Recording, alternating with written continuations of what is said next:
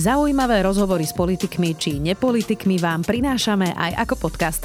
Moje meno je Zuzana Kovačič-Hanzelová. Vítajte pri rozhovoroch ZKH v audioverzii. A ak chcete podporiť moju tvorbu alebo iné podcasty Denníka Sme, môžete tak urobiť cez kúpu prémiového predplatného na predplatné.sme.sk lomka podcast. Ak nás počúvate cez Apple Podcasty, môžete tento podcast podporiť aj priamo vo vašej apke. Za odmenu budete môcť počúvať naše podcasty bez reklamy v aplikácii sme.sk alebo v Apple Podcastoch. Ďakujeme. Ambulantní lekári si nemôžu vyjednať lepšie podmienky tým, že by hrozili výpovediami, ktoré môžu následne stiahnuť. Ak ambulantný lekár ukončí svoje pôsobenie, je to definitíva, hovorí prezident Asociácie súkromných lekárov Slovenska Marian Šot. Ako ovplyvní ambulancie zvyšovanie platov lekárov v nemocniciach? Neplatí, neoplatí sa teraz viac robiť práve v nemocnici, než v ambulancii? Marian Šot už je v štúdiu, sme vítajte. Dobrý deň, ďakujem pekne. Pacient si môže vydýchnuť, to hovorili pri dohode vláda a nemocniční lekári. Môže si pacient vydýchnuť? Pacient si nevydýchne, akože je to trošku zavádzajúce. Možno, keby som bol úplne tak ako do periférie to e, rozviedol, tak samozrejme môže byť relatívne spokojný, lebo e, ako by tí lekári, ktorí teraz nejakým spôsobom si vydobili tie finančné prilepšenia, zostanú v nemocnici ale to je tak asi celé. S- systém zdravotníctva a celé ten ansábel ok- ok- okolo toho sa vôbec nezmenil. E, skôr si myslím, že stále to pôjde trošku k tomu horšiemu. To znamená, že nemôžeme žiadneho pacienta v súčasnej dobe zavádzať, že niečo, sa bude, niečo bude lepšie. Budeš sa mať lepšie, budeš mať lepšiu zdravotnú starostlivosť. Vôbec nie. Hm. Ako je to smutné, ale je to tak. Pretože to, že iba nejaká úzka skupina zdravotníckých pracovníkov bude mať väčšie platy, neznamená to, že tá nemocnica jej nebude padať omietka, že bude mať e, zabezpečený spotrebný materiál, že bude mať dostatok energií, že nebude, nebude e, že nezaplatí faktúry tým e, ostatným dodávateľom. Takže po tej stránke nemocníc to sa vôbec teoreticky nič nezmení. Jasné, aj sestier máme stále málo, ale tak asi sa zhodneme na tom, že toto zastabilizovalo aspoň nejakým spôsobom ten personál v nemocniciach. Ale povedzme Dúfajme. si, že tie platy sa zvyšili teda nemocničným lekárom. Aký bude teraz rozdiel medzi platom nemocničného lekára a platom ambulantného lekára? Uh, treba si povedať, že my nemáme pl- máme platy, lebo si ich dávame sami, ale dostávame budget peňazí od zdravotných poisťovní, ktorom je zahrnuté všetko. A treba ešte povedať jednu vec, že my sme platení od výkonu. To znamená, že či už sú to špecialisti alebo všeobecní lekári sú platení od toho, koľko toho vyrobia, ako vo výrobnej fabrike, keď to mám tak zle povedať. Ale proste to, čo si vyrobíme, tak toľko peňazí dostaneme. Bohužiaľ, ešte tie ceny kvázi môžem to nazvať jednotkové ceny, sú tak nízke, že my sa nikdy nedorovnáme tým platom lekárom už v minulosti. To znamená, že ja ešte za myslím si, že dva, dvaja, traja ministri predtým boli, keď som ja išiel so svojimi faktúrami z toho daného obdobia, do zdravotnej, e, do, na ministerstvo zdravotníctva a pani ministerke som ukázal, že toto sú moje faktúry zo zdravotných poisťovní, ktoré sú mimochodom všetky zverejnené, všetky naše zmluvy sú zverejnené. Toto dostanem od zdravotných poisťovní, nerobím, čo robím a nemyslím si, že mám až taký malý obvod.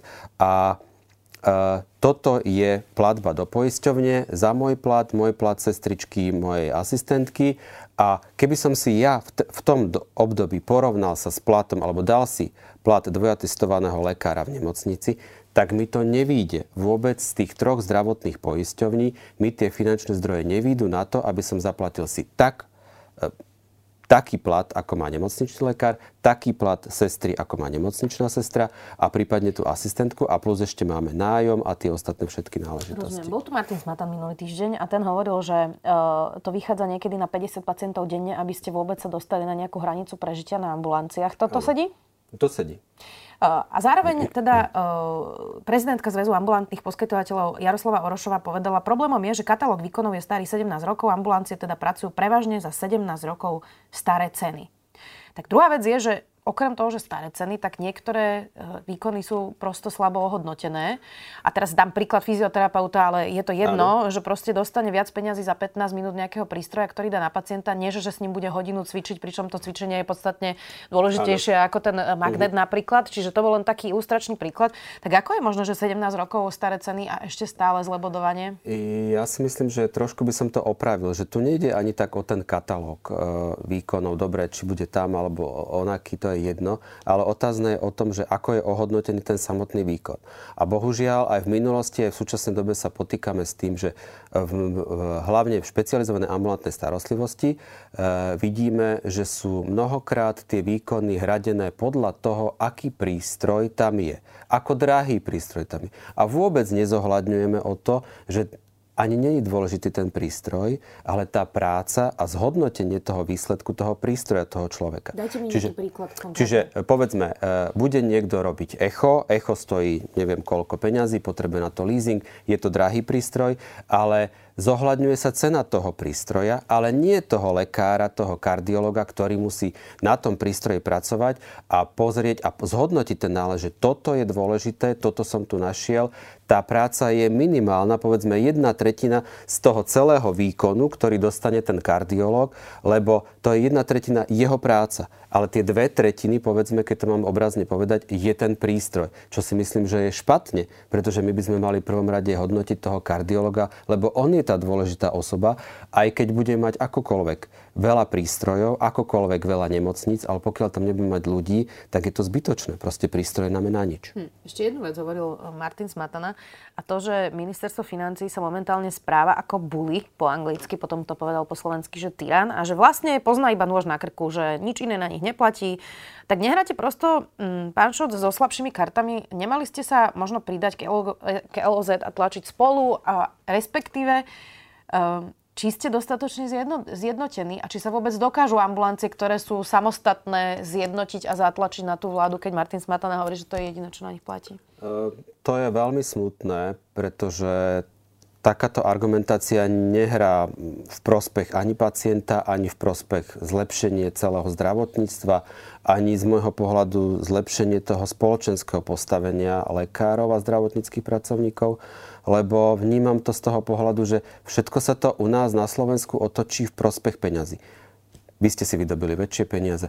O tom, že e, to spoločenské postavenie, a to si myslím, že je to najdôležitejšie, keď som aj porovnával, možno, že odbieham, keď som porovnával, že ako sa majú, povedzme, v zahraničí, alebo teda v tom kvázi západnom svete, tí lekári, že tam je to odvinuté od toho, že oni dostávajú zaplatené za to, že sú dobre spoločensky ohodnotení a každý si ich váži. Kdežto u nás sa to otočilo do tej pozície, že u nás ich hodnotíme a dobre, vy ste dostali takýto plat, za to musíte toto a toto odviesť. Je to úplne opačná logika. Dobre, ale teraz čisto dobre. prakticky. Hej? Uh, dokážete sa zjednotiť a vytvoriť ten dostatočný tlak? Uh, nedokážeme sa zjednotiť, pretože to sú nemocniční lekári a to sú ambulantní poskytovatelia a v tom je veľký rozdiel. My sme zamestnávateľia, oni sú zamestnanci. To je uh, protipol, ktorý funguje všade vo svete, že zamestnanci a zamestnávateľia málo kedy idú spolu jed, jed, ruka v ruke. Ako e, snažili, sme, snažili sme sa argumentačne riešiť situáciu cez ministerstvo zdravotníctva, aj ministerstvo financií, úrad hodnoty za peniaze, zdravotné poisťovne. Čiže my sa snažíme skôr takoutou argumentačnou, e, argumentačným spôsobom prezentovať e, svoje postoje a názory. A druhá vec je, ambulantní poskytovateľia žijú v komunite tých pacientov. My, aj keď som to vysvetloval aj pánovi docentovi Pažitnému, že to není u nás také jednoduché, ako že ja dám výpoveď, skončím. Tak ako ste to povedali na začiatku, naši ambulantní poskytovateľia majú jednak strašne veľa povinností a druhá vec je, dostávajú povolenie, alebo teda žiadajú o povolenie od vyššieho územnosprávneho celku. To znamená, že a na základe toho, keď aj ja idem na dovolenku alebo ochorie, musím si zabezpečiť zastupovanie. Ano. To je jedna vec. To znamená, že ako, a žijeme v tej komunite, to znamená ja ako všeobecný lekár. Teraz kvázi by som dal nároveň toho, že dám výpoveď. Teraz čo sa stane? E, nemocničný lekár dá výpoveď, nemocnica staraj sa, tvoj problém. Ambulantný poskytovateľ zavre a teraz ako sa ten pacient dostane k zdravotnej dokumentácii, ako sa ten pacient dostane k tým ďalším liekom, ako Bohužiaľ sme viac menej rukojemníci našich pacientov, aj keď v dobrom to myslím, lebo máme vždycky snahu čo budú, čo budú tí pacienti robiť. A v tomto je naša slabina, pretože my skutočne vnímame toho pacienta na prvom mieste, aj keď mi to e, mnoho ľudí neverí a skôr to berú, že, teda, že to je iba kliše a tak proste ja sa vyhovára. Nemocniční majú pacienta na, prvej, e, na, na prvom mieste, uh, ale sú, to. Nie, nie sú tak konfrontovaní s pacientom, ako povedzme tí ambulantní poskytovateľi. Rozumiem, čo myslíte. E, vy žiadate, aby vo vláde zvážili situáciu týkajúcu sa rozpočtu pre zdravotníctvo, aby k tomu pristúpili so zdravým rozumom a aby sa presunulo 180 miliónov eur z pandemickej rezervy do kapitoly Všeobecnej zdravotnej starostlivosti a mohli sme aspoň prežiť rok 2023. Na čo treba tých 180 miliónov? E, treba jednak e, na to, aby sme nejakým spôsobom dorovnali tie platy našim zamestnancom. Hovorím v prvom rade o tom, že my ako poskytovateľia e, musíme našich zamestnancov udržať a tým, že nejakým spôsobom sa ten, ten e, rozdiel medzi povedzme ambulantnými sestrami a nemocničnými sestrami zvýraznil, tak my potrebujeme zasanovať aspoň tie sestry u nás na ambulanciách, aby nám zostali. Čiže bojíte ak, sa, že odídu sestry do nemocnic? Bojíme sa, že odídu do nemocnic. Uh-huh. A prípadne možno, ak máme nejaké zariadenia, čo sú polikliniky, je veľká možnosť, že e, tí, paci- tí, tí lekári môžu odísť takisto do nemocnic, pokiaľ sú zamestnanci. Mm. To znamená, že e, my musíme po prvom rade zasanovať alebo uh, zabezpečiť to obdobie, aby sme, aby sme neskrachovali. Mm. My sa rozprávame spolu v pondelok o pol tretej e, po obede. Zajtra by sa malo hlasovať o 11. ráno o rozpočte. Môže sa to ešte stále presunúť. Nikto nevie, čo sa ano. udeje. Ak by zajtra prešiel ten rozpočet v tej pôvodnej forme, ako sme ho videli, čo by to znamenalo? Nuž, e, myslím si, že ešte nikto nevie, aká je pôvodná forma a aká je upravená forma. To znamená, že po tejto stránke je to ešte stále neznáma aj pre nás a asi pre všetkých. E, my máme zajtra po, e, po rozpočte, teda po schválení rozpočtu alebo neschválení rozpočtu, stretnutie na ministerstve zdravotníctva so zdravotnými poisťovňami v ambulantných poskytovateľov, aby sme sa takto v trojici nejakým spôsobom dohodli alebo teda rozvážili, že ako ten, tí ambulantní poskytovateľ poskytovateľia majú prežiť ten budúci rok, lebo e, nechceli sme to zažívať spôsobom, že to si vybavte na ministerstve zdravotníctva, to si vybavte na zdravotných poisťovniach. Tento ping-pong a toto kolo kolo mlínske my už tu zažívame dlho, takže po tejto stránke sme chceli sa tomuto vyvarovať, že situácia je veľmi vážna a tie roky predtým, čo sme to deklarovali, že niekedy príde takýto deň D, že teda, že to bude v katastrofe, tak akože ten deň prichádza a preto sme chceli toto rokovanie zrealizovať, aby nám aj zdravotné poisťovne buď na ministerstve alebo ministerstvo pred zdravotným poisťovňom deklarovali, ako túto situáciu budú sanovať a riešiť. Pán Šot, vy si pamätáte niečo podobné, ako teraz je s rozpočtom, že pred hlasovaním nevieme ani, či bude hlasovanie, ani či prejde, e, ani v akej forme, ani či vôbec nebude rozpočtové provizorium najbližšie mesiace, že vlastne nevieme vôbec nič, nevieme sa na nič pripraviť? E, myslím si, že modifikované to zažívame relatívne každý rok. Minulý rok, alebo myslím, že rok predtým, dokonca to bolo tak, že najprv bol schválený rozpočet a potom nám to poukázali na hospodárskej sociálnej rade, že takto bol schválený rozpočet, tak to sme tiež nejako ako s tým neboli nadšení. E, dokonca v roku 2021 nám zobrali ešte z, ro- z toho rozpočtu predchádzajúceho, takže e, tých modifikácií je viac menej relatívne veľa, ale zhruba to je vždy rovnaké, že do konca roka, do tej poslednej minúty nevieme ani, ako ten rozpočet bude vyzerať. A po tejto stránke pre mňa ako, je to veľmi ako frustrujúce takto sa každý rok dobíjať. Ja by som bol veľmi rád, keby sme ten rozpočet pre zdravotníctvo mali taký dlhodobejší alebo na viac rokov, aby sme sa vedeli nejakým spôsobom aj pripraviť na to obdobie, lebo z môjho pohľadu je najväčšia tá ne, najväčším problémom tá neistota. Keby ste vedeli, že nebudete mať peniaze, budete to nejako riešiť. Keď budete vedieť, že máte peniaze, budete to zase nejako riešiť. Ale je polovička decembra a my nevieme vôbec nič. To je tak frustrujúce pre všetkých, absolútne pre všetkých, že nerad by som to zažíval aj ďalšie roky. Rád by som videl aj nejakú normálnu perspektívu, že niečo si budeme plánovať, niečo pozitívne. A toto je vždycky klasicky o tom, že ako prežiť. E, ako môžu samotné ambulancie zlepšiť svoje fungovanie? Útvar hodnoty za peniaze v svojich analýzach píše, že ak by ambulancie fungovali lepšie, e, ako napríklad v krajinách V3, e, tak by bolo menej vyšetrení u, u špecialistu, respektíve menej tých zbytočných e, vyšetrení. A ročne teda hovoria, že sa dokáže ušetriť 111 miliónov eur a pri nemocniciach UHP hovorí, že vedia ušetriť 12 miliónov eur, tak disproporčne je to viac, čo by sa v tom ambulantnom sektore dalo e, ušetriť. Tak mm, kde sa toto dá e, celé urobiť, alebo kto by to mal urobiť, lebo predpokladám, že sám človek v ambulancii si asi nepovie, že toto všetko vyrieším, to by asi ministerstvo malo tlačiť práve na, nejaký, na nejakú reformu, ale 111 miliónov eur to nie je málo. E, no je otázne, že či tie čísla sú zrátané správne ešte medzi nami dievčatami, pretože tiež mi to pripadá niekedy, že tie čísla sú tak akoby mm, nie úplne najšťastnejšie vyrátané. A z, z pohľadu ambulantného poskytovateľa, ako áno, sú určité rezervy, ale to je, to je súbeh opatrení, ktoré musia nastať. To znamená aj pozitívne vnímanie toho všeobecného lekára, lebo to sme tak zatratili. Aj tými peniazmi, to čo som hovoril na začiatku, sme zatratili tú, to postavenie toho lekára do toho, že však ty dostávaš peniaze, tak ty správ. E, ďalšia vec, mnoho politikov rozpráva, všetci máte na všetko nárok a všetko je zadarmo. To znamená, že pacient, keď príde na tú ambulanciu, ja mám na to nárok, rozrazí dvere, nechcem povedať, že to robia všetci, ale máme penzum pacientov, ktorí proste prídu, že oni chcú toto, toto, toto. A buď e, máte dve šance. Buď sa mu to budete snažiť vysvetliť, aj tak neuspejete, alebo to zrealizujete tak, ako chce. A ďalšia vec je, máme úrad pre dohľad, ktorý nás naučil, že musíme robiť všetko pre istotu. To znamená, že veľa poskytovateľov, ktorí e, si nie sú úplne istí, alebo sa povedzme boja toho pacienta, lebo je konfliktný, je problematický, tak radšej ho pošlu tam ešte navyše, aj keď vedia, že to je nemá to zmysel to vyšetrenie, ale on ho chce, on ho vyžaduje a predtým, ako by sa mal stiažovať, lebo on nemal poskytnutú zdravotnú starostlivosť, tak je niekedy rozumnejšie pre toho poskytovateľa zrealizovať to, čo ten pacient požaduje.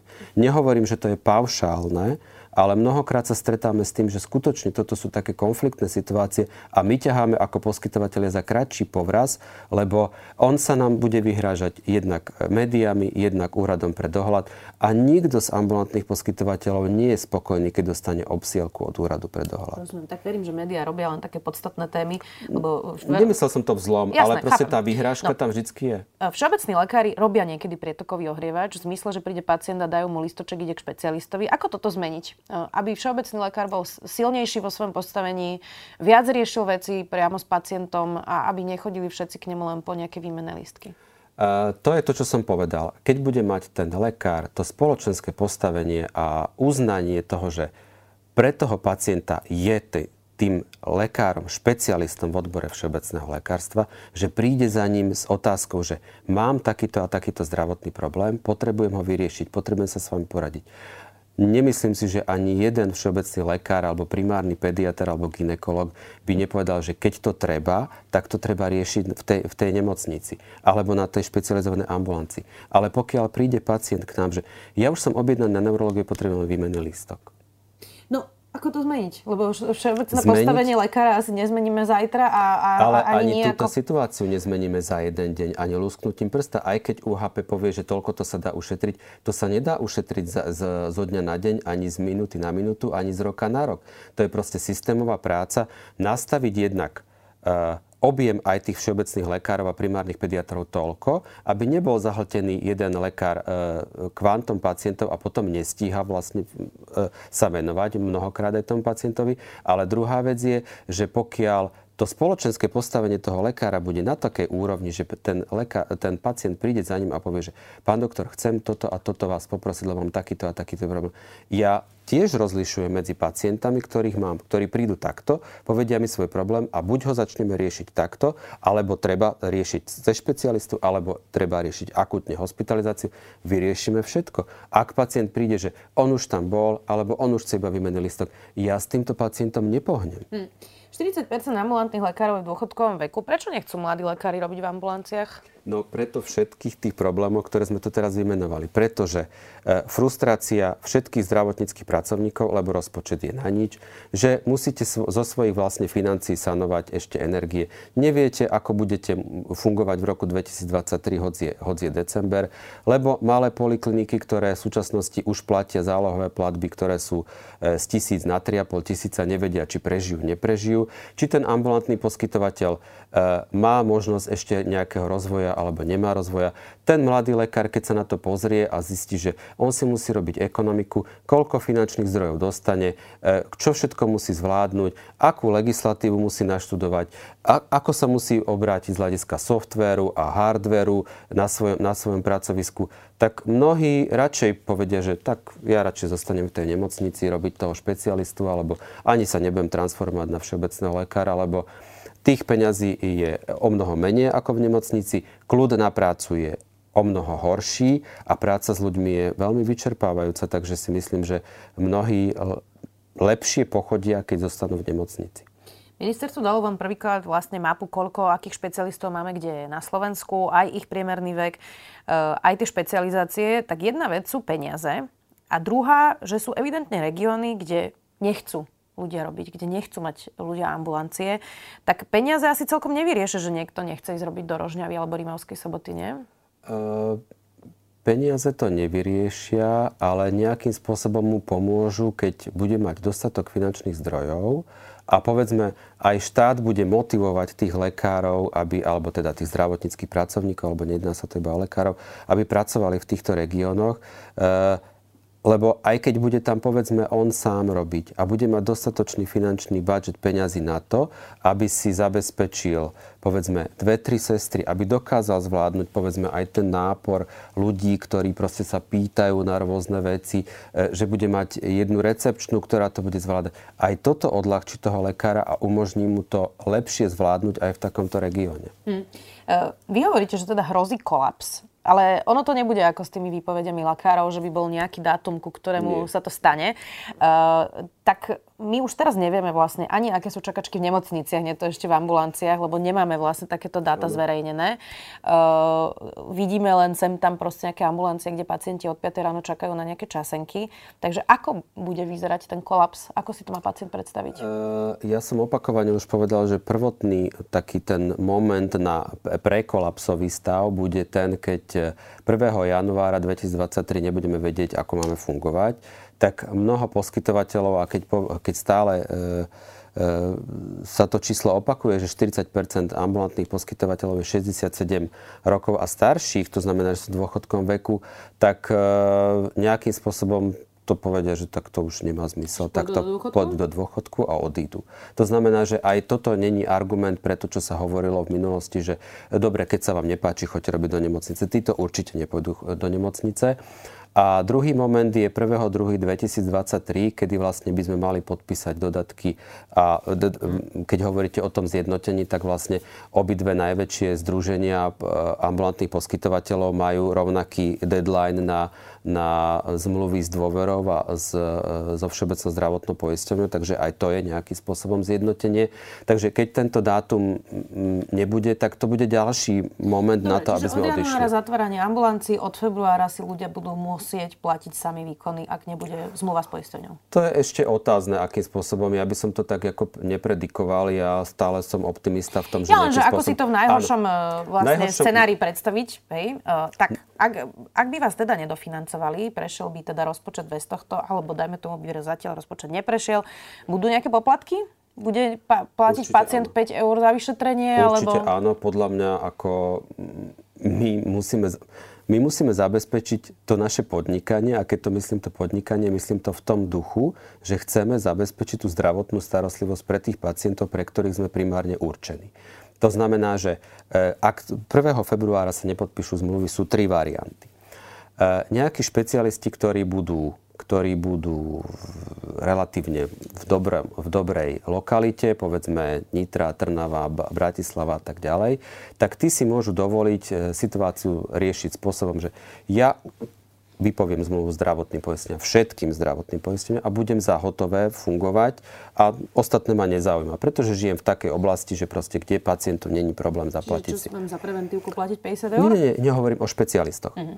Špecialistoch. To znamená, že to sú, to sú odbory, ktoré sú veľmi lukratívne, či už je to neurológia, okay. keby som to hovoril, že chirurgia a tak ďalej. A to sú dosť drahé výkony, nie? To sú drahé výkony, ale pokiaľ žije v dobrom regióne, tak nemá problém to osadenstvo sa zaplatiť, takže prežije.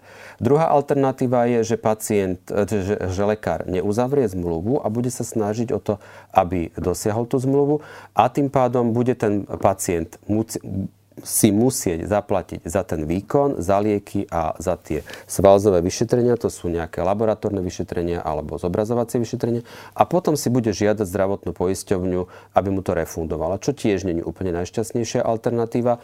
Našou alternatívou bolo, aby sme, ak teda nepríde k dofinancovaniu, nejakým spôsobom pokračovali v zmluvnom vzťahu so zdravotnými poisťovňami, s tým, že ale bohužiaľ bude musieť zavzať do toho toho pacienta spôsobom, že nejaký manipulačný poplatok, ako boli voľa kedy 20 korunáčky, či už to bude 1, 2, 3, 5 eur, to už je potom veľmi individuálne, alebo skôr e, sa snažíme o to, aby to bolo čo najmenšia suma, povedzme sme hovorili o 1-2 eurách, čo e, pacient až tak veľmi nepocíti, ale bude mu, zas, bude mu zachovaná zdravotná starostlivosť. Hmm. Je to, síce smutné, pardon, je to síce smutné, ale ako my nemáme inú šancu, akým spôsobom uh, zabezpečiť povedzme aspoň tie primárne zdroje do tej ambulancie na to svietenie a kúrenie, lebo bez toho ani ten pacient nebude chcieť sa vyzlieť, keď tam bude zima. Vy ste nerozmýšľali, že by ste zatvorili ambulanciu a išli robiť do nemocnice? Poprvé som všeobecný lekár, mňa by v nemocnici ani nechceli. Nechceli by vás? Nechceli. Musel by som sa reprofilizovať na niečo iné. Oni tam všeobecných lekárov nemajú. Rozmýšľali ste nad tým, že ste si vybrali zle a že by ste to mali Nie. teraz jednoduchšie, keby ste Nie. boli v nemocnici? Ja svoju prácu mám veľmi rád a ja by som mu nemenil. Akože za to hovorím, že pre mňa je táto práca veľmi dôležitá a ja, som, ja ju mám rád. Mám rád tých svojich pacientov, a, ale mm, toto okolo, toto okolo ma trápi po tej stránke, že nemôžem sa tým ľuďom tak venovať a vidím tu ich a nemôžem, nemôžem im odovzdať toľko pozitívnej energie, lebo oni prichádzajú už primárne frustrovaní z tej situácie, aká to na Slovensku je. Samozrejme sú to väčšinou e, rodiny, ktoré majú existenčné problémy, majú problémy s tým, že uhradiť energiu, uhradiť všetko. A to sa všetko prenáša, tento, e, toto psychosomatické ochorenie na nich, jeho zdraví a potrebujeme to niekedy rozlúsknuť. A na to potrebujeme aj my obrovské množstvo energie, aby sme tým ľuďom pomohli ale tým, že vy ste vlastne vnútorne frustrovaní alebo nespokojní z toho, ako budete existovať, tak nedokážete také kvantum pozitívnej energie odovzdať tým ľuďom. A to je veľmi, to je veľmi smutné.